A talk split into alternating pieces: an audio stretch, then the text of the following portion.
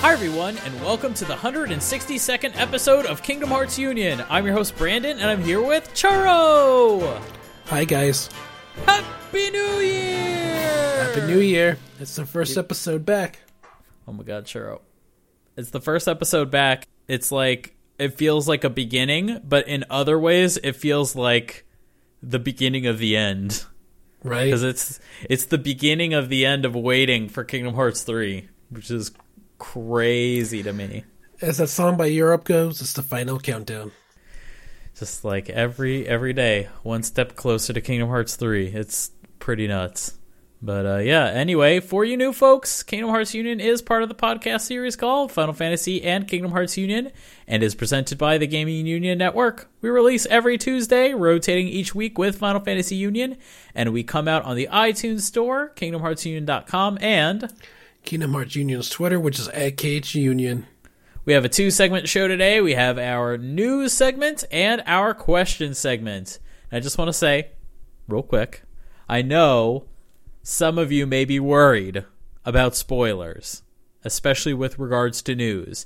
I promise you that all the stuff we're talking about in the news is strictly informational, if and if at any point we discuss anything that could potentially be construed as a spoiler, we will warn you prior to it happening. I don't think there's anything in here at all, but if I notice anything, I promise I will call it out. So uh, I hope we all are on that same base. All this information I think is important to anyone, regardless of whether you're watching out for spoilers or not. The Kingdom Hearts Union is a spoiler-free zone when it comes to Kingdom Hearts three. We're not talking about Kingdom Hearts three spoilers. You'll be fine. Yes, don't so, worry. Don't worry. We we want to keep it just as unspoilery as you. So anyway, in the way of announcements, as always, you guys can support us on Patreon at patreon dot com slash F F K H Union. And our Patreon executive producers for this episode are as follows. We have Blue Machine, who's at Blue Machine on Twitter, Joseph Robertson, who's at Pokemon Trainer J, Lewis James, Keith Field, who's at The Mighty Keith, Nahika Blowie, Billy Jackson, who's at Billy Jack at underscore Billy Jackson, Barry Norton, who's at Nortron Zero, Mike, Chris Morales, Ishbel Ayala, who's at Red Beppers, Eric Decker, who's at Choco Taco, Vita Nitis, Michael Graham, and Churro, if you could take these last ones. We got Rob Porter at Squirtie Bertie One, Thorin Bolin at Mesker Twenty Three, Tobias Cappy at The Tobias Cappy, Zach Duranto at Z, Z Duranto fifty-eight, Tori Patrick, Chris Pope at Doctor Pope one eighty-one, Miles Ribbons, Muhammad Quayam, David Calro, Moki Sayset at Mokimon S, Rachel Casterton at Uber and Yoon Ray, Mike Shirley Donnelly at Curious Quail, Zelda Cone at Apes Type Novels, and Darren Matthews at Doomster seventy-three.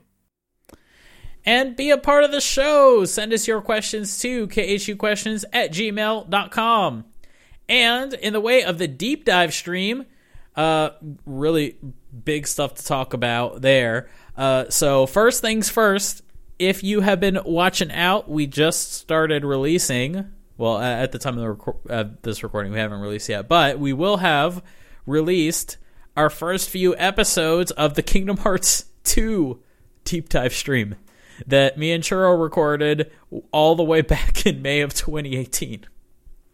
Just like so long ago. I'm sorry. I know it took forever, but finally started uploading that stuff. Basically, at the end of the day, I just decided, whatever, I'm not playing this YouTube game. I'm going to just release it and not worry about all the stuff that takes too much time, like tags and custom thumbnails and custom titles. I'm just throwing them out there. And thank God my internet is really fast now, because in Japan we got the fiber optic internet, and I was uploading those things like, you know, forty-five minutes per episode. And, you know, we're talking like some episodes are like thirty gigabytes and pretty crazy, because it's like hours, you know, it's hours of ten eighty p sixty video. That's the other thing. The the quality. Oh my god, so good.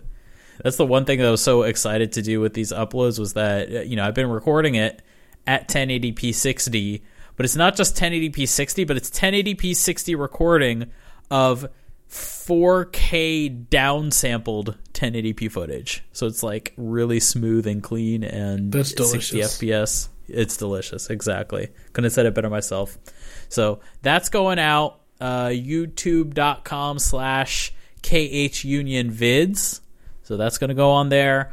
Um, so the game plan is release K H two throughout the week.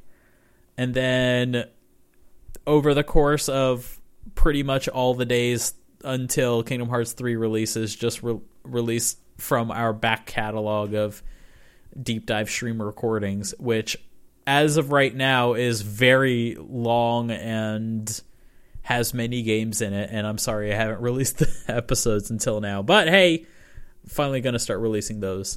Um, uh, over the course of the uh, winter break, I did finish on the deep dive stream. We finished uh, Dream Drop Distance, and we watched Back Cover. So that means the next deep dive stream, which will be January nineteenth, eight p.m. Eastern Time, we will be playing through both uh, the Birth by Sleep secret episode, which is technically zero point one, and zero point two. And that will be our final deep dive stream prior to the release of Kingdom Hearts three. So it's basically going to be Birth by Sleep post content plus Kingdom Hearts three preview content. So I hope you guys enjoy that. Please come enjoy the show. It's going to be our final deep dive stream prior to the release of Kingdom Hearts three. Uh, game plan for after the release of Kingdom Hearts three is once... We finished, once I've finished up uh, Kingdom Hearts three, whatever, uh, w- once that's finished, I'll get on to doing the Kingdom Hearts three playthrough, uh, going on our normal schedule where it's like every other week. And we'll do, you know, kind of a casual playthrough of that whole game. Uh, but I this is going, this is not going to be a, a first time playthrough. I'm not doing that live. I'm going to play it once through all by myself to completion. Once once I've completed, then start on the deep dive stream again. And again, uh, if you guys want to uh, follow us on the deep dive stream, that's going to be twitch.tv slash KHUnion. So please go there and follow us there. Uh, so yeah, that's pretty much all the announcements. Moving on to the news. Wait, we got news? We got news. And we got news that's not... spoilery. It's informational news. In fact, we could even call this news segment like the P S A segment, the well, public good, service then. announcement segment. So this is all informational stuff that anybody who either you don't care about spoilers or you do care about spoilers, it's all safe. So speaking of spoilers, as a result of the leaks of the epilogue and the secret ending, uh, Tetsuya Nomura did announce uh, a while back that uh, the epilogue and secret ending will be released as separate downloads. They are actually not going to be on disc of the game, and you and you oh, uh, you'll have to have an internet connection to be able to download those and get those installed. Uh, in addition to that, they have now finally officially released the release schedule of these downloads. So uh, first things first is on the day one of release. So that means the J- January twenty-fifth for the Japanese version and January twenty-ninth for the Western version.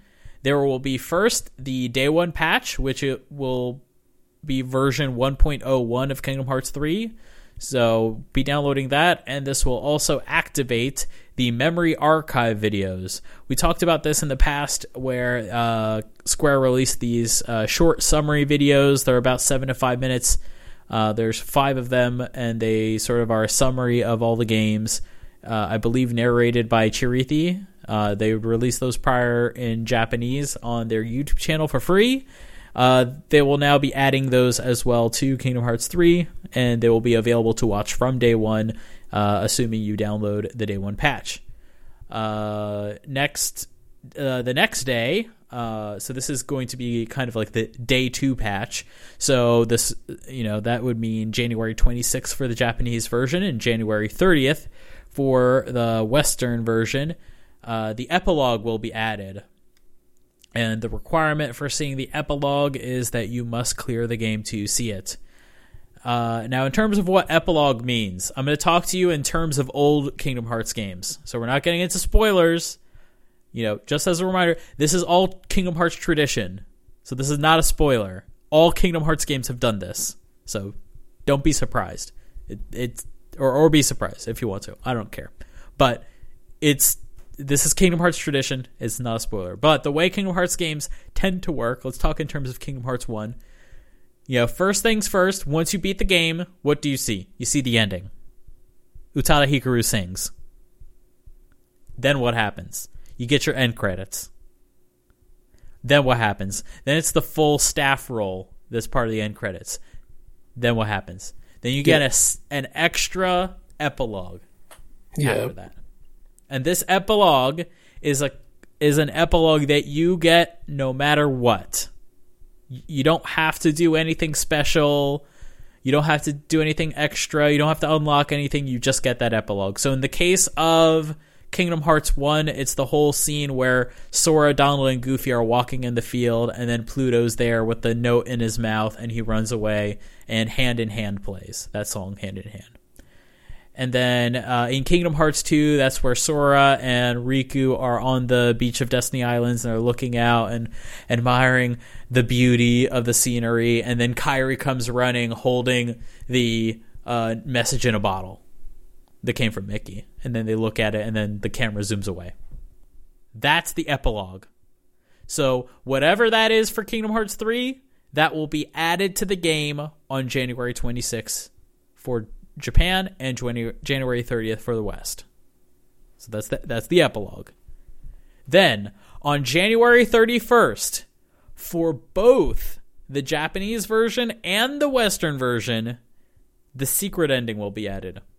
Oh my god, there's a secret ending? How could you say that, Brandon? That's a spoiler. Name a Kingdom Hearts game that doesn't have a flippin' secret ending. They've all got secret exactly. endings. Even Recoded had a secret ending.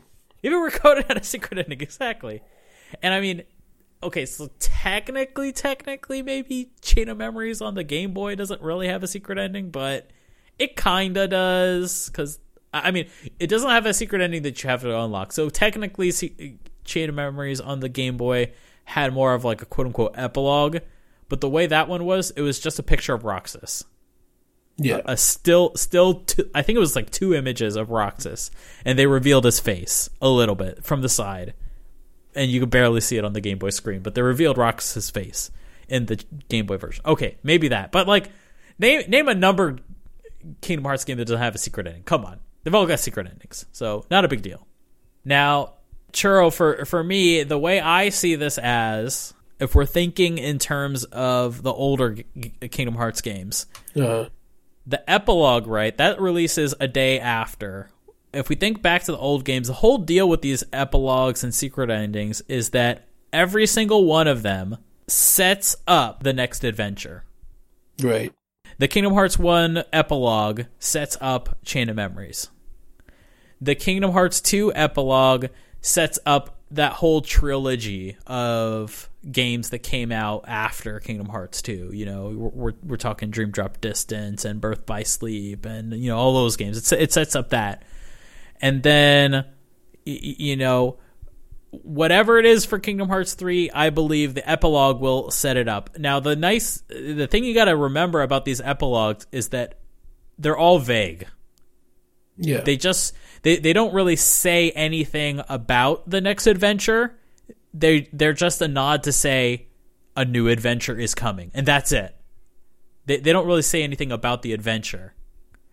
But when you get to the secret ending, that's when they start talking about the next adventure. That's when it gets even crazier. Exactly. So that's why I think personally why the epilogue is something that, you know, all right, next day we'll add it in. No problem. You know, they don't want it to be on the disc from day one because they, they're, they're afraid of it leaking. But it's not that spoilery because it doesn't say anything about the next game. But, and if you notice there, the Japanese secret ending and the Western secret ending come out on the same day. That's the only one on this list that does that. Why? Because it's it's going to say something about the future of Kingdom Hearts as a series in, in a bit more explicit nature, being a little bit more straightforward. It's not just going to be saying, hey, a new game is coming. It's going to be like, a new game is coming and it's going to involve this. So, like, to some extent, like, I don't know anything about finances, Churro. I don't know if you're a secretly an accountant, Churro. But when these secret endings come out, to some extent, you know, this is almost like Square Enix is announcing a new game with, with these secret endings. It's like, so, it's like a pre-announcement. Yeah, it's like it's a pre-announcement, exactly. So, like, financially speaking, they want to make sure that this happens when they want it to happen. They don't want that to leak because, you know, in a subtle, small way, this is a hint as to what their future plans are. And for a publicly traded company, you don't want that to, you know, happen out of your control. You want it to happen at precisely the right timing to get as much fanfare as you could possibly want. So, I mean, of course. I mean, they work... what, five years on this game now? So exactly, you know, they don't want all that to go to waste. Come on, I wouldn't want it to go to waste, even as a fan or employee, you know. So yeah, I, I, I think yeah, for both of us, me and Churro, we both definitely, you know, we understand why the secret ending and epilogue are being treated this way, and ultimately, like, Square was, you know, clearly very realistic. Like, they know. Look, look at how these games release these days, and, and look how anticipated Kingdom Hearts is. Of course, it's something is going to leak. I don't think they were necessarily ready for it to leak so early. Yeah, the way it did, and so early, like over, like almost over a month ago, it leaked. I don't think they were expecting that to happen, which is why, like, it took it took some time for them to deal yeah. with it. But now, like, anything that gets uploaded to YouTube is immediately taken down. So it's like yeah. they're now they're in like now they're ready for anything now. So. Exactly. But even then, like, something going up on YouTube and having to being taken down still it still poses a risk of someone seeing it. So, you know, I definitely agree with the with the Kingdom Hearts team that if you're gonna, you know, lock back anything, you're going to want to make sure that the epilogue and the secret ending are locked back because, you know, with all the other content, that affects Kingdom Hearts three in a way. But with the epilogue and the secret ending, that doesn't just affect Kingdom Hearts three. That affects Kingdom Hearts three and the future project, whatever it is. So, you know, the, if anything is going to be something they're going to protect, it's going to be that stuff. Uh, I would say other than that, the only thing to, I guess, really discuss is, yes, Kingdom Hearts three has a day one patch. What game doesn't release these days without a day, day one patch? It's normal. Exactly. You know, you got. You also have to remember that this game, like, if if you just look back, I think literally like two podcast episodes ago, which, you know, with our current break that we've had, you know, that was like almost six weeks ago, you know, The the gap between them going gold and the game releasing is almost two full months. That is two full months of them working on this thing to polish it up and make it better. You know, two full months minus whatever vacation time they might have taken off for, for Christmas break, which, by the way, I was so happy. I saw on Facebook, Tayosuke, he was on his vacation. I was like, oh, my God, I'm so happy you're getting to take a break. Like, we always hear these days, like, from all these g- different game de- game development companies about the crunch and how terrible it is and all these horrible, like, you know, working conditions. And I haven't heard anything like that from the Kingdom Hearts team. But, you know, I, it just made me so happy to see, like, oh, great. I'm so happy he gets to enjoy this time and relax with his family. Like, this is a well-deserved break. And I was, like, so happy for that. So. I guess, but like I was saying, minus that vacation time of whoever opted to take it, or I don't know if everybody got to take it. You know, all that time that they've been spending has been for polishing the game for this day one patch. So, you know, any any like extra bugs they may have found, or, you know, any things that need to be optimized, performance stuff, like all of that is going to happen in a day one patch. And like, you know, you always hear these days like people complaining about day one patches, like, well, games back in the day didn't have day one patches. Do if they could have had day one patches, they would have I'm had them. I'm sure they would. I mean, that that that that's makes gaming so special in today's world, that yeah, you know, they can, you know, instantly fix things, they can add things, they can take away things. You know, you know, yeah. Back then, once a game's released, that's it. They would that's have it. to re-release the game again with added features, like the Final Mix versions, if they wanted to add something. Exactly. Nowadays, you can just throw in a patch and it's in the game already. Yeah, I, I, I guess I, I can see, I can see it a little bit from their side, because some companies do kind of use it. Uh, they kind of abuse that system in the sense that, oh, don't worry, we'll, we'll release something unfinished and then fix it later in the day one patch. I don't think that's necessarily what's happening here, because, hey, people have uh, leaked the game and people have been playing it, and apparently it seems pretty fun. So unless you're, unless you're Final Fantasy fifteen, in which they really yeah. relay on D L C to fix the game. Yeah, Kingdom Hearts story-wise. Yeah, yeah, Final Fantasy fifteen definitely had that issue, but I think we we kind of saw it with Final Fantasy fifteen. You know, given that, remember the old, uh, hey, we're gonna release in September.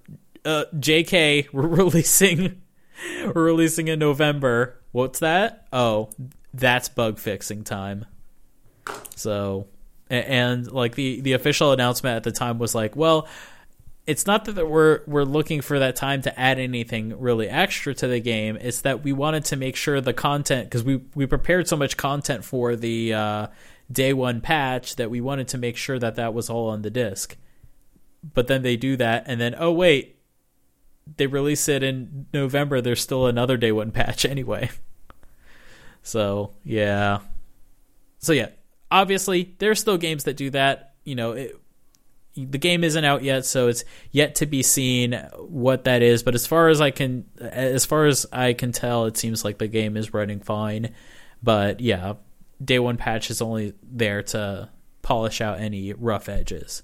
You know, it's it's not going to be, you know, a day one patch is not something that is going to completely change the game. It's mostly just small things, you know, performance issues, or, you know, in the case, you know, they even say it right here, adding the memory archive videos.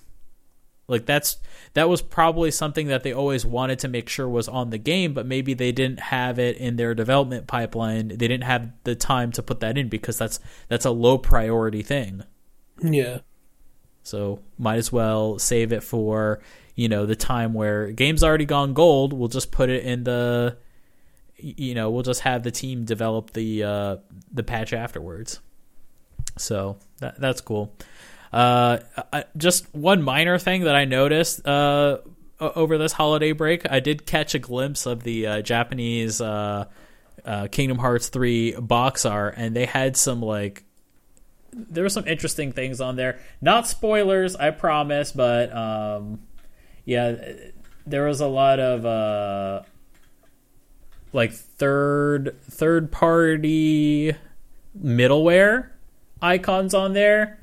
So, like, for example, um, there's, like, Autodesk Scaleform, and then there was this one on there. I need to see what it was called. But, uh, yeah, they had some really interesting uh, middleware on that. Kind of gives me a hint at maybe what kind of uh, features they're looking to, uh, like, focus on. Uh, there was one for... I'm trying to remember what it was called. Well, you know, if you look it up, Kingdom Hearts three box art, you'll you'll find it there. There, there's one on there. I forget the name of it. It's got a little blue logo. Uh, basically, the purpose of it is is this really cool pathfinding system. And basically, what pathfinding is, it's A I. And I looked up this company and saw some demos of their pathfinding system.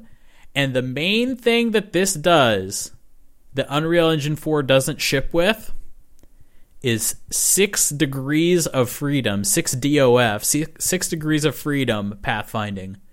And the main uh, big thing of that is, so basically what six, de- six degrees of freedom is, is this is flight A I. This is not A I of running around and making your way through a three D environment on the ground. This is flying through the air and navigating through it.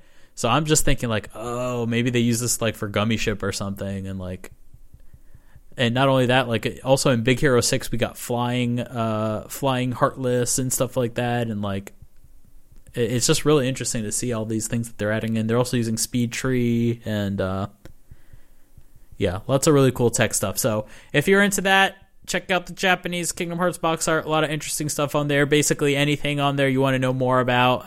Um, they uh you can just Google the name of those uh particular middlewares. I, I just remember that because talking about them adding in the memory archive, um usually that's that stuff is added in through the their U I uh tool, and uh yeah on the box it looks like they're using Autodesk Scaleform for the uh for the U I tech. So cool stuff. Uh so yeah, other than that, okay, there is one scary thing we need to talk about, Churro. Okay. Something that I'm not particularly prepared for, and it's related to the secret ending. All right. Yep. So as, and again, not a spoiler. In fact, this is an anti-spoiler. This is confirming what you already expect. But yes, Churro, uh, it's uh, it, it even made it clear in the update to to see the secret ending. You gotta you gotta finish the game, obviously, but also, it will have various requirements based on the difficulty you've chosen for the game. As always, I don't know what I was expecting, but yeah, Churro, it's confirmed. Are it you, basically basically means I have to somehow. Are you afraid of playing on the hardest difficulty? Yes, I'm very afraid. I'm very afraid of that, but I, I have I have new hope. And maybe maybe I can give you guys some, some tips that that I have gained. You know, going through playing all these games for the deep dive stream over, over the course of this past uh, year, um, I can definitely recall back to the first time I played through Dream Drop Distance, and I played that on the hardest difficulty from the get go.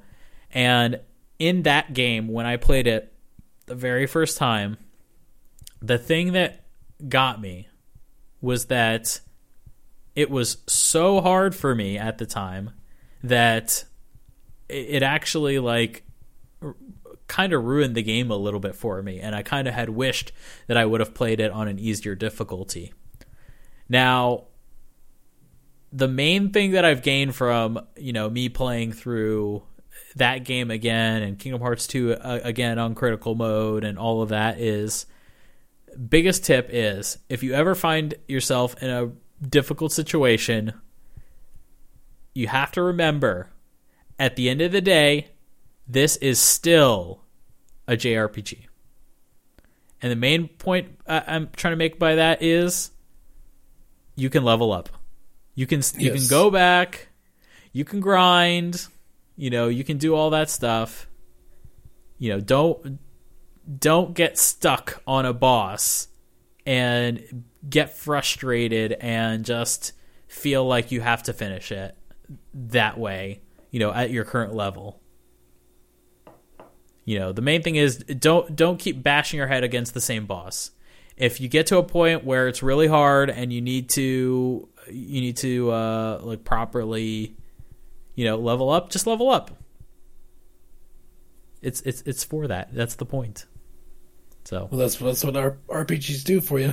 Exactly. That's the whole point. That's the main point of R P Gs. So, you know, it, it, it's something. It, it's something we, we all need, I guess, reminders for sometimes. But I don't know. For me personally, I that was something I would always forget. Was back in the day playing through uh, Dream Drop Distance, and like especially with like Spellican, like being there fighting against Spellican and dying and dying and dying. Like, why do I keep dying? And then you know, just reminding, gotta level up. So that's my that's my main tip. If you get stuck, level up. Failing that, don't forget to block. That's the other big thing. Right. Yeah, that's the one thing that with Kingdom Hearts is like, you know, especially with a lot of casual players, and I think we'll, we'll probably see more of this with Kingdom Hearts three because the title is Kingdom Hearts three. But yeah, because because it's Kingdom Hearts three and it's a number title, like we'll get a lot more casual players coming in and thinking like back in Kingdom Hearts two days, like, oh yeah, just match X and triangle every now and then and you'll be fine. And like, especially if you're playing on higher difficulties, that is not the case. You you absolutely need to remember that there is a block button in, in the mix. So it's it is definitely really important. And that was another thing that I definitely have uh, gained over the course of this past year playing through the Kingdom Hearts games, especially Kingdom Hearts two Final Mix, is that like Kingdom Hearts two Final Mix, especially with some of the harder bosses, like the square button is almost more important than the X button. Like blocking is almost more important. Because than... like when you, when you play when you play action R P Gs like, you know, Kingdom mm-hmm. Hearts, Devil May Cry. You know, you're you're always your first instinct is always to go in mashing, exactly, without really anything, and then you throw in a couple magic spells here and there, or maybe you know like a limit or something, and then you back out and you heal when necessary. But then like, you know, but then when you look at speedrunners do it, they can they use they utilize like everything, you know, at your disposal. I've seen people who play Kingdom Hearts two, who say that certain summons are useless, some magics are useless, but then when you see a speedrunner use it, they know how to use this effect. Exactly. In extremely hard boss battle, extremely hard boss battles. Like when I when I used to play against Zaldin in critical mode, that used to like tear me up quickly. But then like here I see, you know, speedrunners utilize all the, you know, spells that you get at the time and then drop them in in a you know, very quickly. And I'm sitting here like, oh, what did I do wrong? And it's because yeah. I didn't take the time to actually study the battle, study what each spell or summons do, and see how useful it can be. Exactly. And I think another good point to bring up with that is, you know, those speedrunners, they play the game, they play the game way more than we do as, you know, just average Kingdom Hearts players. And uh, in addition to that, we're all going to be new at this. Like this Kingdom Hearts three is just coming out. So, you know, it's going to take some time. You know, there's going to be parts of this game that maybe we're not exactly ready for, that are, you know, might be kind of hard. And you may have battles that don't quite go as smoothly as you expect them to, because, you know, when you're used to playing Kingdom Hearts, you're playing games you've played before. You played, you're, you know, you're playing it for the second, third, fourth time. So you kind of have an idea of how to play through it. And failing that, you know, for the older games, you could also go online and look up strategies and, you know, see different techniques. And maybe you already know that certain techniques are are useful. Like, for example, I ain't gonna lie, like when I went through Kingdom Hearts three D, I was mashing Balloonra like crazy. I was using that like nothing. But when I first played through the game, I didn't know anything about Balloonra. Like, I, I wouldn't Same have here. known. Like, I, it's funny, too, because, like, everybody was using, like, these high-powered, like, Dream Eaters, and yeah. here I am still using Meowwow and, like, another starter Dreamer exactly. Eater that you get at the very beginning of the game, and I'm here I am beating the final boss with it.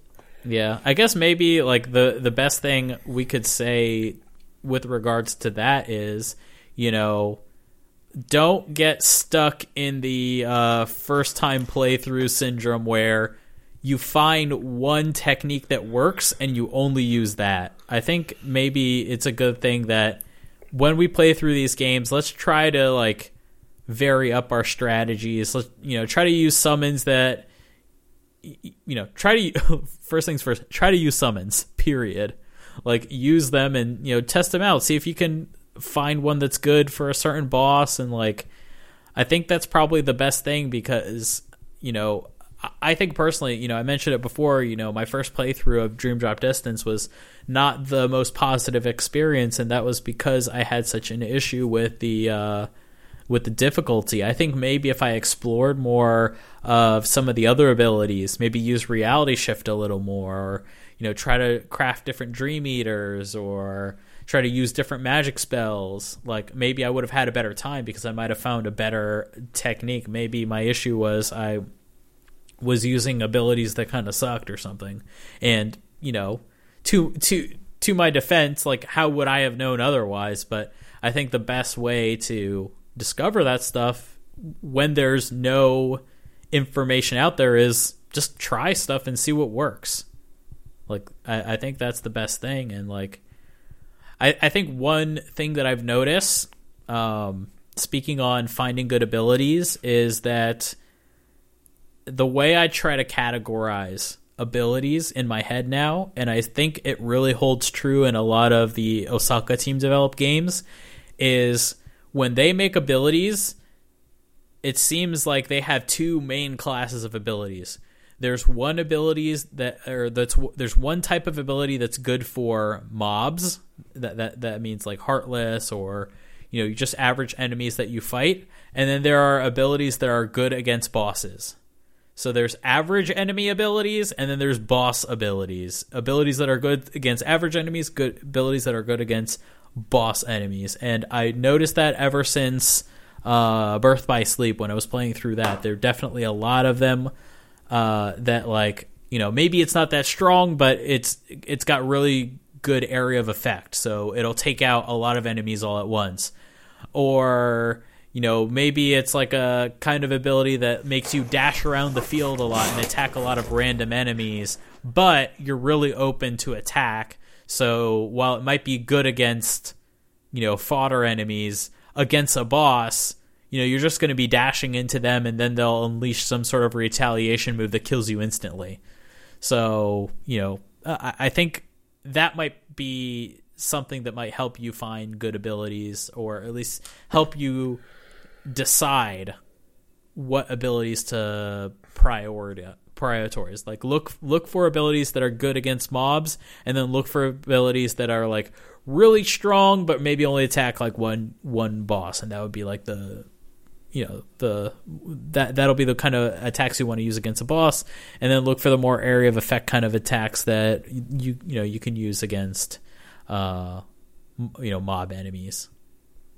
So I, I guess that's the the best tip I can offer. You know, I'm in the same boat as all of you. Churro's in the same boat as all of you. Like, we're, we're all gonna have to find this out together, really, at the end of the day, because this is all this is all new part. to everyone. You know, that's yeah, exactly. That's the fun part. That's the fun part. Exactly. That's the best part. So, yeah, can't wait. It's gonna be great. So, moving on from there, uh, speaking about the Kingdom Hearts V R experience, I forgot that existed, but. Uh, apparently, Kingdom Hearts V R Experience was supposed to release in December, but got delayed. It's gonna be really so. There's gonna be a first part that releases January eighteenth. So uh, about a week. yeah, about a week. Uh, same same release uh, week as this podcast. So if you're listening to this when the podcast first comes out, uh, it'll be releasing on Friday, I believe, January eighteenth, Friday. Yep. Friday. Okay, so it'll be releasing Friday, January eighteenth. So if you have a PlayStation V R, you can enjoy that. Uh, they shared out some of the uh, screenshots from it, and it was pretty interesting. Uh, some of them looked really, really good. Like, uh, they showed a screenshot of Goofy and the gummy ship, and I guess, like, you're playing as Sora and you're looking at Goofy from first person, and it uses the Kingdom Hearts three graphics uh and and all the assets from Kingdom Hearts three, so it looks amazing. And then later they show a scene on uh, Destiny Islands where um, Sora's like uh, sitting on the tree at Destiny Islands, you know, looking out at the sunset, you know, and you're seeing it from Sora's perspective, and next to you is Riku and Kairi, and that uses Kingdom Hearts one assets, but it's also kind of weird because it's got like modern kind of modern shading, so it kind of doesn't look that good. So I don't know, I can't I I, I really want to see it like in in motion, because uh so far I haven't seen that. These were just screenshots, so hopefully it looks better than that, but yeah, it looked a little weird. But hey, they're delaying it, so whatever. Maybe it'll look Wait. better. So, yeah, that, that should be interesting. Churro, you have a P S V R, so I can't wait to hear what you think of it once it comes you know, out. I, I brought it all out, and I'm starting hooking it up, and then, like, all of a sudden I was told, oh, it got delayed. I was like, what? So I have to put uh, everything back in. Yeah. What's it? What's the setup process like for the P S V R? It's like there's plugs in the back. You got to plug that into, like, a little box, which then connects to the P S V R. Then you got to plug in that into one of the U S B slots in the front. So pretty much it takes up, like, almost the entire, like, back and the front of the P S P S four. Dang. That's crazy. That's that's a lot of that's a lot of wiring for it. Yeah, too. so.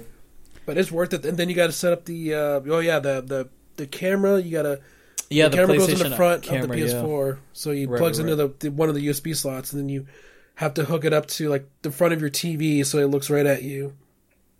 That's crazy because, like, you know, you think about all the the the PlayStations that have come out over the years, and, like, I remember looking at the P S two and it, like, man, there's so many, like, random ports on here. We got a U S B port. What's this port? This expansion slot? Like, none of these get used. But you're telling me that, like, with this P S V R, like, it uses everything on the on the PlayStation pretty much, like all the ports.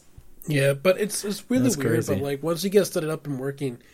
It's actually pretty fun. I actually got my parents playing the V R one time. Awesome. Like I had Man. uh, I had my mom do the um, the Last Guardian demo, and she was she was blown away. Like I told her, yeah. I was telling her, like, look up, look down. You yeah. know, you'll see everything down below you. Look behind you, you'll see everything behind you, and and then she was controlling the little kid, and, you know, trying to go through the demo. Then my stepdad played this, like, outer space flying yeah. shooting simulator, and. He enjoyed it, but I told him, because uh, Ace Combat actually comes out this month. Yeah. I'm thinking about picking that up and playing on V R.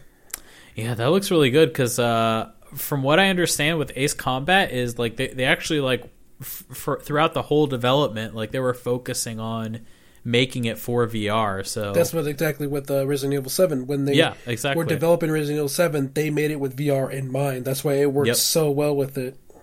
Yep, exactly, so... Yeah, that one seems like it's pretty cool. Uh, so, Churro, you've got, you know, quite a bit of experience with V R. Do you feel that you uh, are you pretty good with motion sickness? Do you do you get motion sickness from V R? Not really. Okay. Funny. The funny thing is, the only thing that gives me motion sickness is dizziness. Like if I spin around in a circle for too long yeah. and too fast. Like this is one of the reasons why I never go. I don't go on teacup ride at Disneyland anymore okay, for okay. that reason. But like roller coasters, V R, yeah, anything that moves fast, I won't get motion sickness from. That's cool. Yeah, I was hearing some things with uh, with the Ace Combat demo that there's some aspects of it that apparently can make some people sick. So, well, I actually I, played the demo, the V R oh, demo, you did. at uh, yeah. P S X in two thousand. Sixteen or seventeen, I believe. Yeah, and it didn't bother me at, at all. Like I was able to play it awesome. just fine.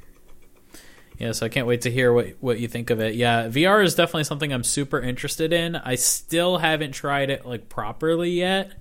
Uh, uh, I want to say like last week I went to this. Um, oh, actually, I should talk about this. So I went to uh, Huis Ten Bosch, which is a theme park that's like really close to where I live. It's like twenty minutes away by train. It's like one of the closest train stops. And uh, it's a Dutch-themed theme park in Japan. And you're like thinking, what? Dutch? Why Japan? It's a long story, a lot of history, Japan and the Dutch.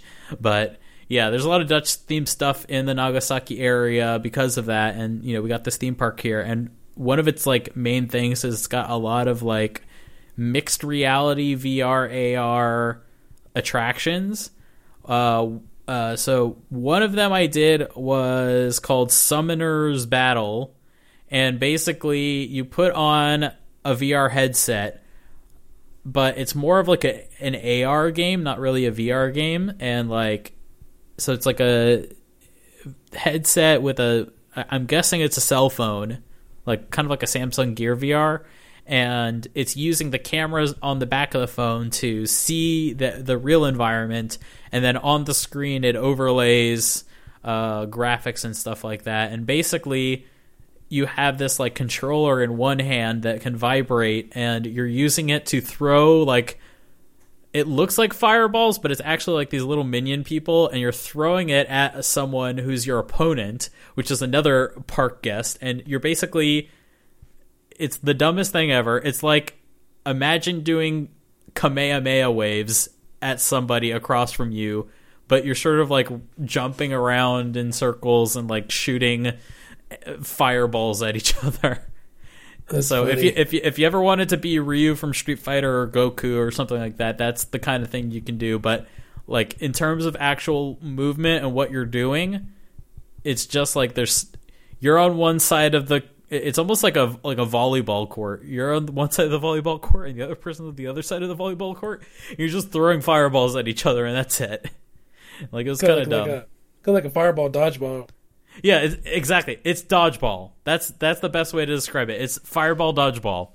And let me just say, it looked terrible. Like, this V R was awful. It, it did not feel immersive whatsoever. I knew one hundred percent that I was looking at a phone screen. It did not feel immersive. It looked like I was looking at a video of what's outside, so I don't count that as a proper V R experience, and it wasn't trying to be. It was it was trying to be, you know, fireball shooty game. So I I still don't feel like I've actually properly tried V R, but at least in that case, I did not feel immersed whatsoever. It just looked like I was playing a, I don't know, like a crappy A R game. So I eagerly wait my opportunity to play a, a proper V R game. But I did hear that, um, I don't know if you have it or tried it yet.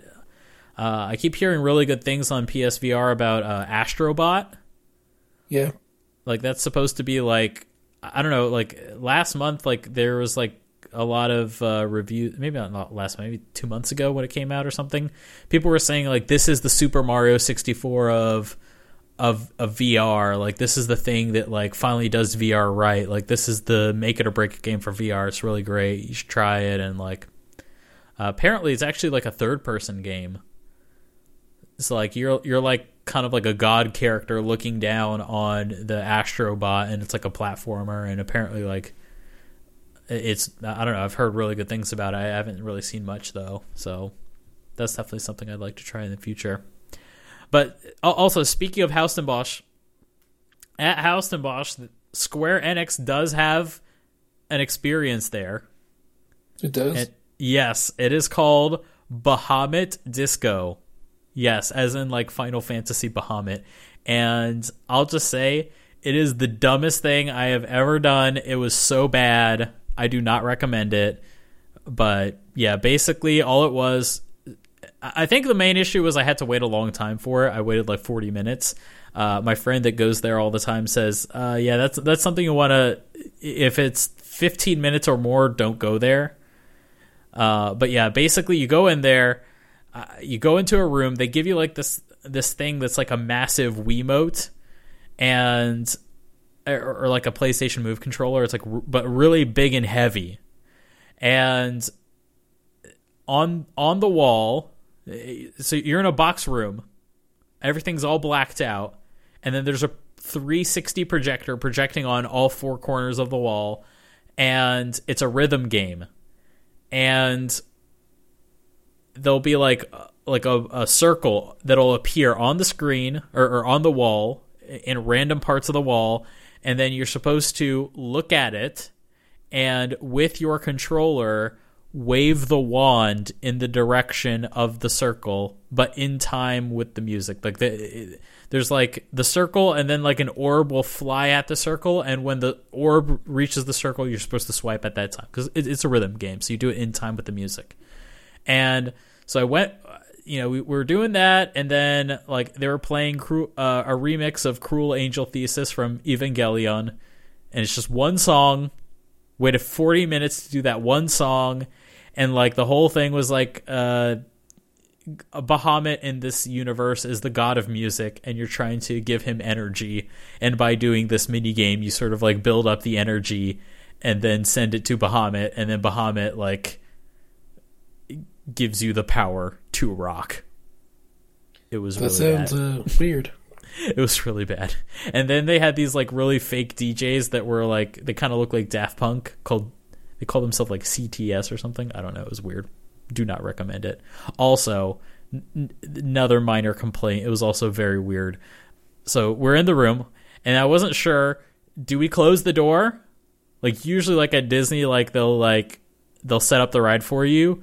No, no, no, no. It's, it's like, all right. I'm like, I, I and I sort of look at, at, at the girl I was with. She was like, are we going to close the door? I'm like, uh, I'll close it. And it was, like, really awkward. And then I closed the door. And then when we were done with the attraction, when it was all over, you know, the screen goes out. And we're in a blacked out room, so it's really dark. So I can't see anything. She can't see anything. And then I go to the door, and the door doesn't have a handle on it. Uh-oh. On the it doesn't have a handle on the inside. Thank God I didn't close it like all the way, all the way. You know how like when you close the door, you like you can like close it, but like not actually push it in closed. I so I just did that where it's like sort of like the locking mechanism is resting on the door frame. So I had it like that, so you could see like the slit of the door, and I was just sort of like grasping at the door like a cat trying to find a door handle. And then I find this thing, and I'm like, oh, I feel the lock, like the the door lock. It just has a lock. It doesn't have a handle. So I just sort of had to like grasp at the side of the door to open it. It was really weird. Do not recommend. Also, they had a they had a bar with a lot of liquor at it in in the thing. So I'm convinced that Square Enix is secretly just, if you ever go to Japan, Square Enix is secretly trying to get you drunk. Watch out. Oh, well, hey, it works out. I mean, the more drunk you get, the more money you spend. Yeah, that's exactly. Why do you think casinos are more success- successful? That's a good point. So, so yeah, that's uh, moving away from that. Yeah, so that was a K- uh, Kingdom Hearts V R experience, January eighteenth for the first part, spring twenty nineteen for the second part. Can't wait to see what it is. My personal guess is maybe Kingdom Hearts three related stuff will be in the twenty nineteen version of that. Who knows? All right, so the next bit of news, uh, the Face My Fears single, just as a reminder, is going to be releasing on January eighteenth. Uh, this is going to include the full English version and Japanese version of Face My Fears, as well as Don't Think Twice and Chikai, the you know Japanese versions of the, I'm assuming, ending themes of uh, Kingdom Hearts three. So, you know, definitely sounds like a good single. Yeah. So definitely keep keep your eyes open for those. Um, I'll just say personally, I didn't know I had uh, access to this, but uh, so I have Apple Music. Apparently, like pretty much all of Utada's music is on Apple Music, and Face My Fears is on there. So if you're if you're paying, uh, I think it's like a ten month, ten dollar a month subscription to Apple Music, if you do that, you can just stream it when it comes out. Just do it. Like you don't yep. have to buy it or anything. You just once it's, it's out, also stream on it. Spotify and Google oh, cool. Music. So, so yeah, yeah. Those should be the same way too. So yeah, if you want to listen to the single in advance, you definitely can. If you want to wait for it, wait for it. But yeah, it's there if you want to listen to it. So uh, yeah, that pretty much wraps up the news for this episode. In the way of questions, our first question comes from Retro Unbroken, who asks, how do you feel about Kingdom Hearts three releasing in an unfinished state on disc? It feels like it's a waste to buy the launch version of the physical release because it's incomplete. Do you think they'll release an updated version of the game later with the uh, stuff on the disc? More likely. I mean, once, give it about a year. Yeah. Uh, to see whatever, whatever... you know, D L C plans they got for this game to see what yeah. happens. There's also um, like uh, every now and then there's like there are different like alternate releases of games that like they, they don't state they don't like release like a like a press release or anything that's like, oh, there's a new version out, but like it, when they get to the point when they're like reprinting discs, sometimes they'll like actually release the game again but with all the patches applied. But it'll still be same label, same box, like no real different content. It just has all the content on the disc. So sometimes they'll do that for like second printings or third printings of the game. So that that's a possibility. But uh, yeah, I don't, I don't know. Churro, do you, are you getting the game uh, physically? Yeah. Do you care uh, that n- not all the content's on the on the disc? Not really. I mean, I understand what the what Nomura was trying to do. Nomura, see, Nomura knew this in advance that something yeah. was going to happen. You know, it, unfortunately, you can't escape leaks because they will more likely happen because yeah. there's the no way to stop, you know, stop people from get, obtaining it early. I mean, yep. not all companies want to do the, the red, you know, the Rockstar route where they hold on to it till right close to release, then they send it out to distributions. Most companies do the normal route where they already send it out and they just sit there until close to release. Then they'll distribute it to the stores at hand. Yep. So I think, um, yeah, I think for people I, that really value physical releases of games, if if you're someone that really values physical releases of games, I think that this kind of comes with the territory. You know, like you're saying, yeah. Churro, it's kind of impossible for a company like Square to avoid leaks like this. So it's kind of necessary in, in this day and age to have that content, you know, held back a little bit because they, they don't want that stuff leaking out. We already, you know, we talked about it earlier in the episode, why this particular content makes sense to be held back. So, you know, it, it, it makes sense. I, I think if, you know, if you're really, like, if it's a really big deal to you to have the the physical version of the game, you know, fully completed on the disc, you know, you might have to wait a little bit longer for Kingdom Hearts three or, you know, buy it now f- digital and then get it later physical. I mean, it in no way should not really discourage you. I mean, if it wasn't for Nomura doing this, I'm sure the ending... Yeah, and secret epilogue, ending would be out. The epilogue would be out. So there, there would be a there would be a news story on Kotaku talking about the next Kingdom Hearts game. Like, well, I mean, I mean, like hell, I mean, Dual Shockers was posting the leaks out everywhere. Yep. So it's like, and then Eurogamer was the same way. So it's like, would, and then people would be more upset because it's like, well, they should have did something about it. Well, here it is. They are doing something about it. They realize that.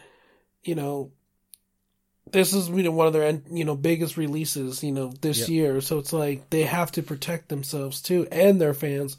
So to me, I don't really get the gist of people being upset that it's not on disc the first, you know, on the very first day of release. So it's like, you know, you just got to look at it that way. I mean, a, a day or two is not going to kill you. Really. Exactly. It really I mean, won't. I'm pretty sure that not a lot of people are going to be beating the game within the no. first two days. Anyways, exactly, and you, you know you, you got to really like look at it. I, I mean, I think for us personally as North American fans, it's not that bad. I, I would feel worse for the Japanese fans because like having the game release on the twenty-fifth for them and then having to wait till the thirty-first to see the secret ending, I think that's kind of bad. But I, I, I do get it. I think for us, we're in the better situation. Like it comes out on the twenty-ninth.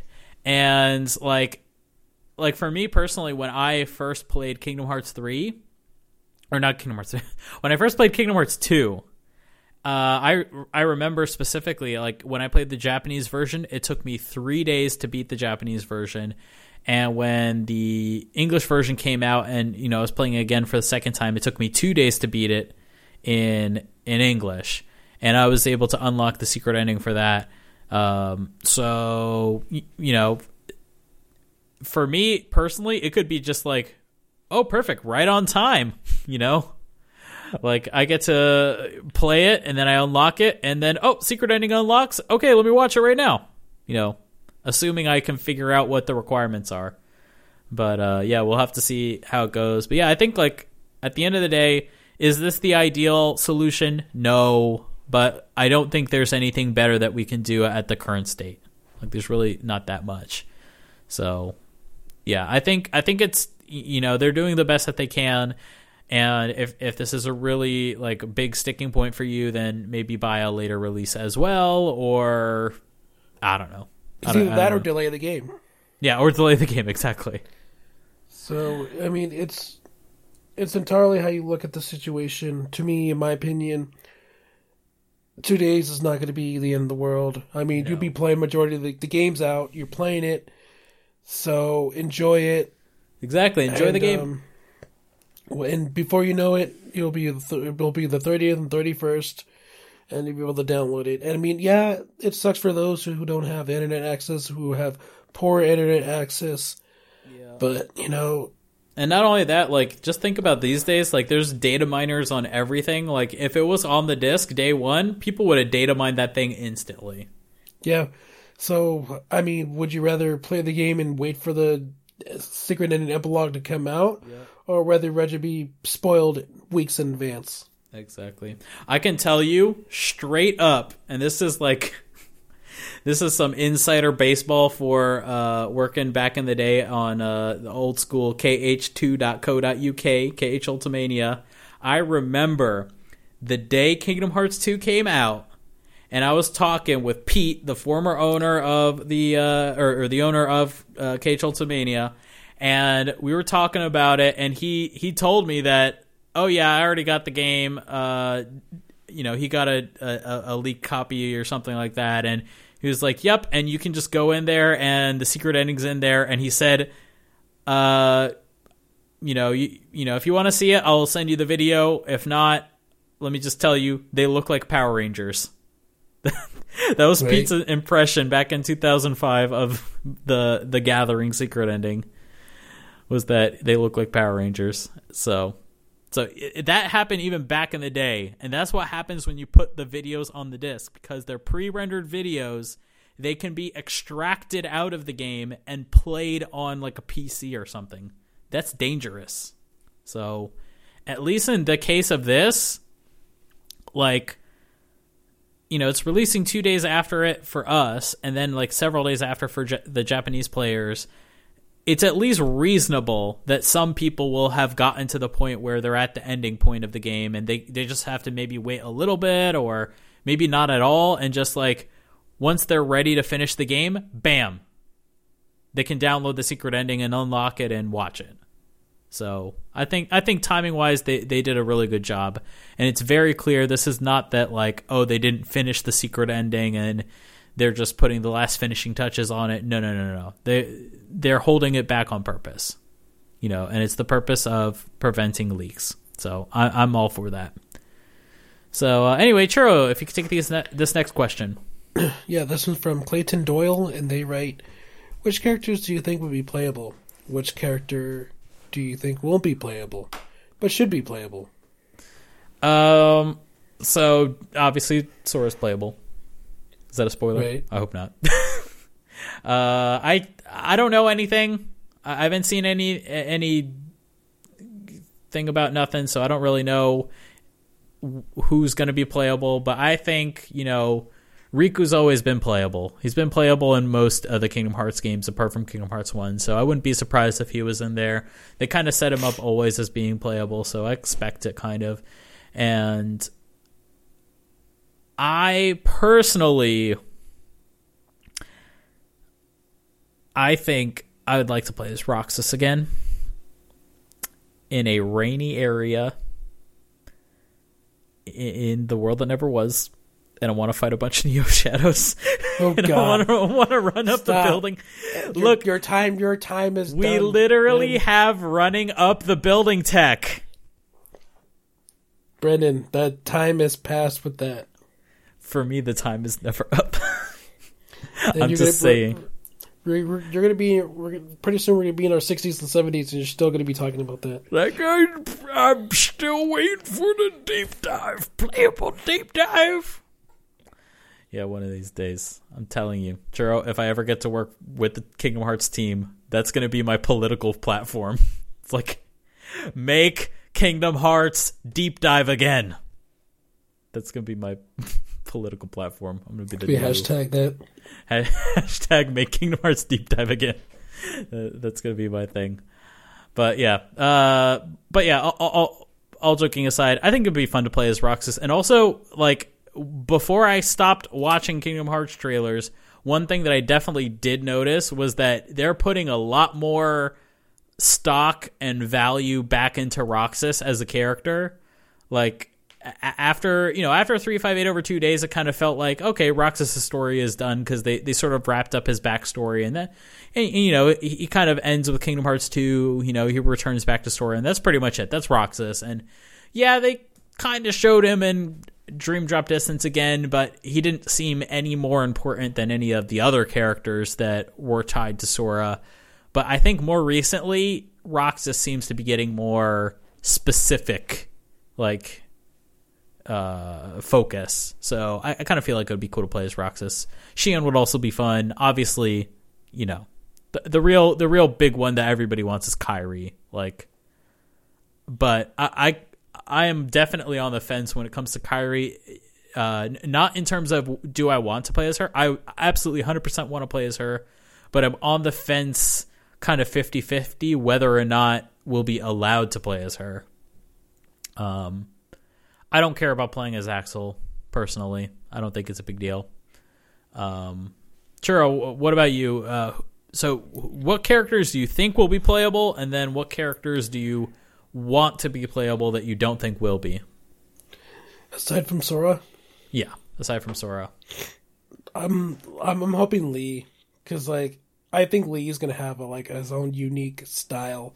Yeah. Especially the way he, you know, because you know each Keyblade wielder has their own style of wielding it. And even, you know, and, you know, we we played Riku before, obviously, mm-hmm. from Chain of Memories and yeah. Dream Drop Distance.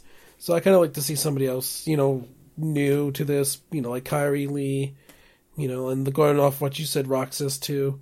Yeah. You know, so I really hope. You know what? Now, and... now that I, now that you mention it and think about it, it'd be kind of cool if with Lee, although I guess it's kind of been done, but I think it would make sense the most for Lee is, remember back in uh, Birth by Sleep how they have the command styles. Yeah, it, I think Lee should play kind of like the command style they have was like, I think it's like Firestorm or something like that, where like every one of your attacks also has like a fire element to it, like.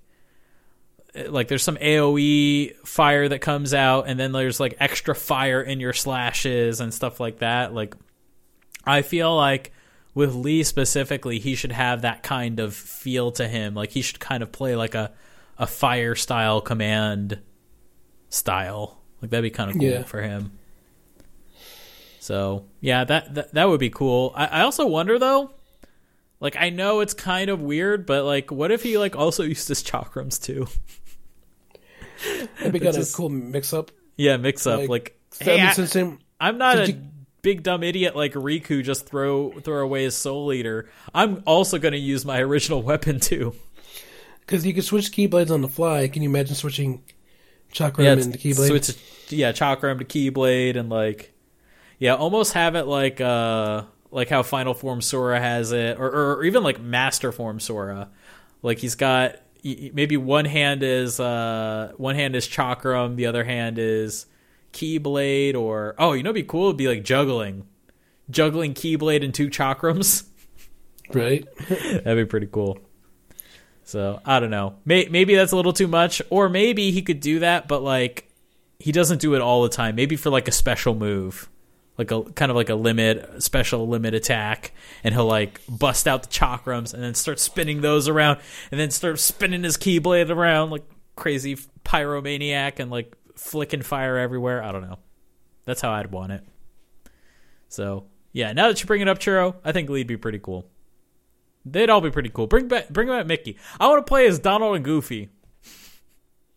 What are we gonna play as Donald and Goofy, Churro? D L C. D L C. There you go. That's what we need, is more Donald and Goofy, and let me play as Merlin. I don't know what Merlin would do. You know, for being a magician, we really don't see Merlin cast enough magic in this series. Right. Like, all he does is weird. Can you imagine, can you imagine switching point to breaking. Donald and then just, like, spending your whole time healing Sora like it should be? Yes. That, that would be a great game. Play Kingdom Hearts, but played as Donald. And then it's actually like the hardest game ever, because what you don't realize is you're constantly dying, and you need and you need to heal Sora, and then you keep dying, and then Sora doesn't heal you, and then right. you'll you'll be wondering why Sora doesn't heal heal you back. And maybe that was the secret thing that that he always wanted, was that he just always wanted. I, I was going to go into Donald speaking there, but uh, that's not going to be intelligible. But maybe he was secretly wanting Sora to heal him this whole time. And that's the secret story. The secret unrequited love story of Donald. All he wanted was a heal back. Oh, well. So anyway, uh, so that's uh, that one. Let's go with this last question. This comes from Jasmine Faulkner, and she asks, since Kingdom Hearts three is releasing at the beginning of the year, it probably won't have a chance in the Game of Year Awards for twenty nineteen.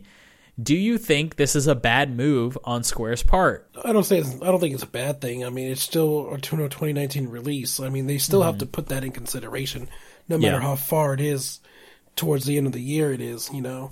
Yeah. So it's not not even a bad move at all. There's nothing. I mean, Kingdom Hearts three has to be good enough to be considered in consideration in in the first place.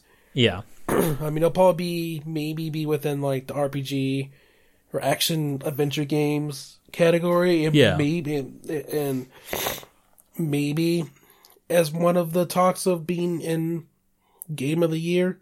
Mm. But you know, like I said, it just comes down to how good it is. I do kind of see where she's come from. It, it is true that in like Game of the Year discussions, there tends to be a lot more like uh, bias put towards games that were more recent, because th- that's fresh in people's minds, and they sort of like seeing it as like, if it's more recent, it kind of like tops, you know, your older memories of, of games that you played during the year. Well, I mean, God of War came out what, March last year, and yeah, Red Dead came out in October. Yep. But God of War won Game of the Year, you know, because yeah, in, in was, many places, know, it was, yeah, and it was amazing game. So it just goes to show that just because you have a really hype game like R D R two, you know, yeah. it's, you know, it's not going to be the one winning everything. Like, yeah. like, cause last year it was, you know, it came down to, uh, two years ago, it came down to, um, you know, Breath of the Wild. Yeah. You, you know, Breath of the Wild, Mario Odyssey. Then you had, um, you know, Persona five, a bunch of, you know, fantastic games that came out, you know, in different parts of the year, but it, you know, lastly it came out to Breath of the Wild, which was the yeah. better game.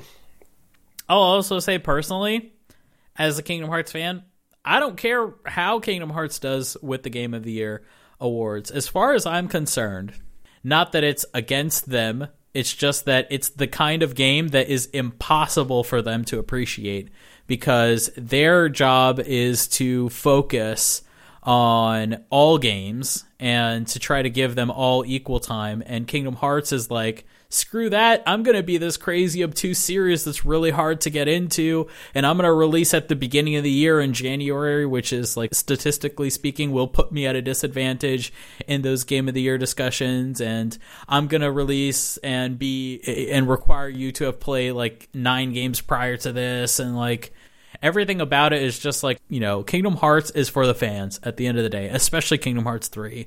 And as long as it's pleasing us, that's really all I care about. Like, Kingdom Hearts is definitely one of the games. The biggest line that you're going to see, I promise you, the number one line you're going to see in all of the reviews is, I think Kingdom Hearts fans will like this, but because they don't get it, because they haven't been playing this series, because they haven't been keep- keeping up. And fair to them, Kingdom Hearts has never been uh, that accessible, that's accessible enough to the kind of jobs that these people have.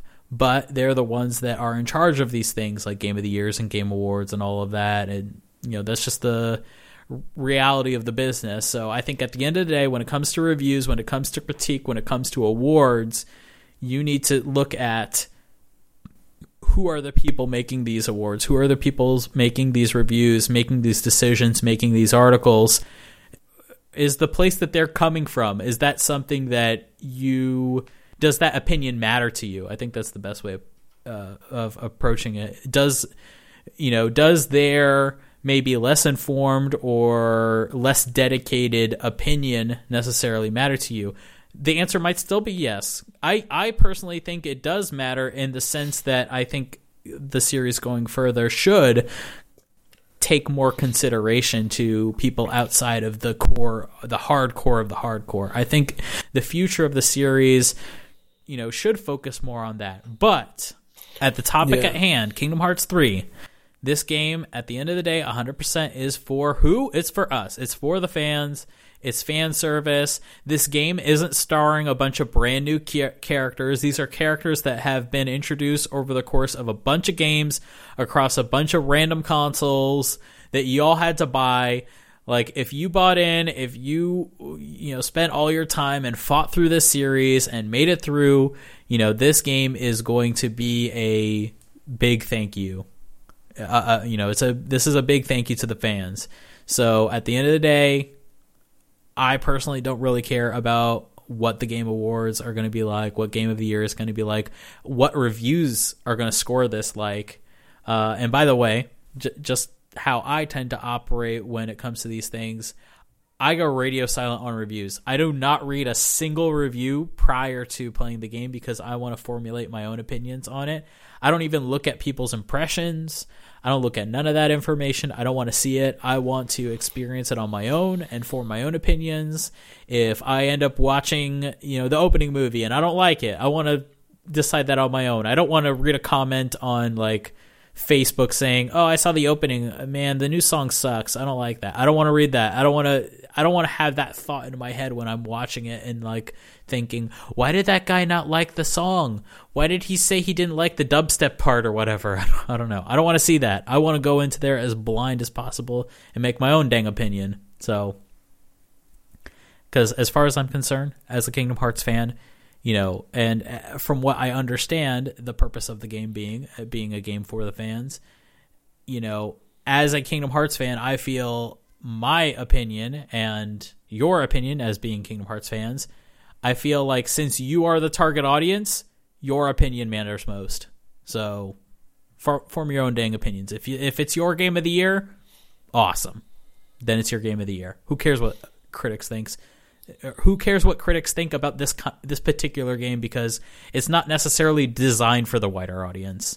You know, why would you ask what uh, you know a casual Kingdom Hearts uh, or what would you why would you ask a casual gamer what, what they think of Kingdom Hearts? It's like asking what does you know what what does a dog think of Saving Private Ryan? It wasn't made the, that movie was not made for that dog. You know, you gotta you gotta ask the target audience what they thought of it. You know, why why ask your grandpa what he thought of My Little Pony? Like, it wasn't made for him. If he likes it, great, but it wasn't made for him. So, I think like at the end of the day, Kingdom Hearts three should be judged on what it was trying to do, not for accidentally possibly pleasing or possibly displeasing people it wasn't made for. So that's my that's my soapbox rant. I, I, I hope I hope that covers uh, this question. Moving on, I think this music segment is very appropriate because we are going to kick off the new year with the song that starts it all is "Dearly Beloved." We got a new great uh, remix of "Dearly Beloved." It sounds sad. It isn't sad. Uh, the, the remix isn't sad, but the uh, the guy who arranges this, the remixer, is called Sad Meal. You can find him on SoundCloud. It's kind of like the opposite of Happy Meal. His like logo looks like a Happy Meal, but it's sad. But uh, yeah, it's, I, I I was like, why is this sad? And then I actually listened to it, and I was like, no, this isn't sad at all. This is actually like really bumping, and like it's kind of dubsteppy. So I thought it would be like, uh, you know, this would be like kind of good because it kind of feels like what Face My Fears is supposed to be like. You know, it's a little bit dubsteppy, so I feel like this is a good follow-up to that. So I hope you guys enjoy this uh, Dearly Beloved Sad Meal remix. You can find them on SoundCloud. You know, show them some love. Our next episode of Kingdom Hearts Union, I think, is going to be, I don't know. So here's the thing. Going on our normal release schedule, our next episode would be releasing on the twenty-ninth. Uh, I'm currently in talks with Daryl of Final Fantasy Union. By the way, you know, we're we're a podcast series that is, you know, releasing in tandem with Final Fantasy Union. Uh, basically, I'm I'm negotiating with Daryl if we can adjust the schedule. Uh, so we will. I, I don't know when our next episode will be, but I know for a fact or or, or I know pretty well, because we, we've already kind of decided that we will not have an episode of Kingdom Hearts Union on January twenty-ninth. And the reason for that is it'll give us an opportunity to get Kingdom Hearts three and actually play through it a little bit before it actually releases, and we can actually start talking about it. Uh, speaking towards that, I want to talk about what our coverage is going to be like going forward for Kingdom Hearts three. Um, so starting with January, or not January, about February fifth. So February fifth for sure, pretty much, we've decided we will have an episode, which is the week after the twenty-ninth. Uh, starting then, the game plan is that each episode going forward, uh, you know, for the next several episodes, starting from the fifth, uh, we'll be talk, we'll be going in and talking about the game, you know, step by step, you know, little by little. So we'll be talking about the first couple of hours of Kingdom Hearts three on the fifth, and talking about the opening sections and maybe the first couple of worlds. You know, we'll we'll decide what it is, and we'll make it very clear at the beginning where we left off, so we won't be going much further than that. I will most likely have beaten the game by then, but, you know, and for for the sake of the episode, we will only talk about the first part of the game, and then, you know, going forward, we'll, with each successive episode, we'll go little by little by little by little through the game. Uh so that, you know, th- think of it as like Oprah's Book Club. So less of a review and more of an Oprah's Book Club. And I think capping off all of this, uh, this series of stuff, we'll have a final episode where we'll actually do a review. We'll give our scores in the first half of, half of the episode, and the second half of the episode would be a spoiler cast, which we will will give you plenty of warning in advance when that will happen, but... Uh, that that will be the only time that we'll have uh like actual proper spoilers like that. So we'll be very clear in each episode. At the beginning of the episode, we'll let you know, all right, in this episode we're going to talk about Kingdom Hearts for the first X number of hours. Uh, that means that we played up until blank world, which I think is fair. Uh, uh, unless you don't know what worlds are in Kingdom Hearts three, you know, uh, we'll, we'll say like a Disney World, for example. And if if that's bad, let's say hypothetically, like l- let's take uh, Kingdom Hearts two, for example. If we said uh, we played through Kingdom Hearts two up until the Ho- Hollow Bastion, And, and, and it was the war. I don't know. We're half halfway through the game, and we made it to the big Hollow Bastion segment. I don't know. We'll say it's something like that. So, uh, yeah. So watch out for that, and, you know, just take it by ear, and, you know, listen to our disclaimers at the beginning of each episode, and you'll you'll get an idea of what what it is. We won't say any spoilers in the disclaimer, so if, you know, just to make sure we don't spoil anyone, and just to make sure that we take our time and go through the game, you know, like I think pretty much all fans do, which is little by little. Anyway, so moving on, uh, as always, if you guys like the show, please subscribe to Final Fantasy and Kingdom Hearts Union on the iTunes Store. Just search for Kingdom Hearts, and we're number one. Yes. Yay! Yay! And of course, you can catch every episode at Kingdom Hearts Union dot com or K- Kingdom Hearts Union's Twitter, which is at K H Union. And remember, please consider supporting us on Patreon at patreon dot com slash F F K H Union. And please send us your questions to K H U questions at gmail dot com. All right, Churro, it's goodbye time. Wow, it's the first goodbye of the year. First goodbye of the year. And I don't even know. This is this could potentially be our first and last goodbye before Kingdom Hearts three, or it could be our first of two goodbyes before Kingdom Hearts three. Not sure yet. We're not sure. Depends but- on if... Yeah, we'll have to see. So, y'all keep an eye out. Watch out on our Twitters. Uh, oh, yeah, we're, we'll have another uh, deep dive stream before uh, Kingdom Hearts three releases. That'll be on the eighteenth, nineteenth? Something like that. eighteenth or nineteenth. And uh, we'll, we'll have that stream then, and we'll play through Birth by Sleep zero point, or Birth by Sleep Secret episode, which is technically zero point one, and A Birth by Sleep zero point two, A Fragmentary Passage. So we'll be playing through both of those. So I hope you guys uh, join us there. Uh, Twitch T V slash K H Union. Uh, also on the YouTube, we'll be releasing a back catalog of the deep dive streams little by little. Uh, Kingdom Hearts two should already start being released, and then we'll get into uh, uh, three five eight over two days, uh, Birth by Sleep, Recoded, Dream Drop Distance, back cover, and then, you know, as as we get through um, zero point two, we'll do that too.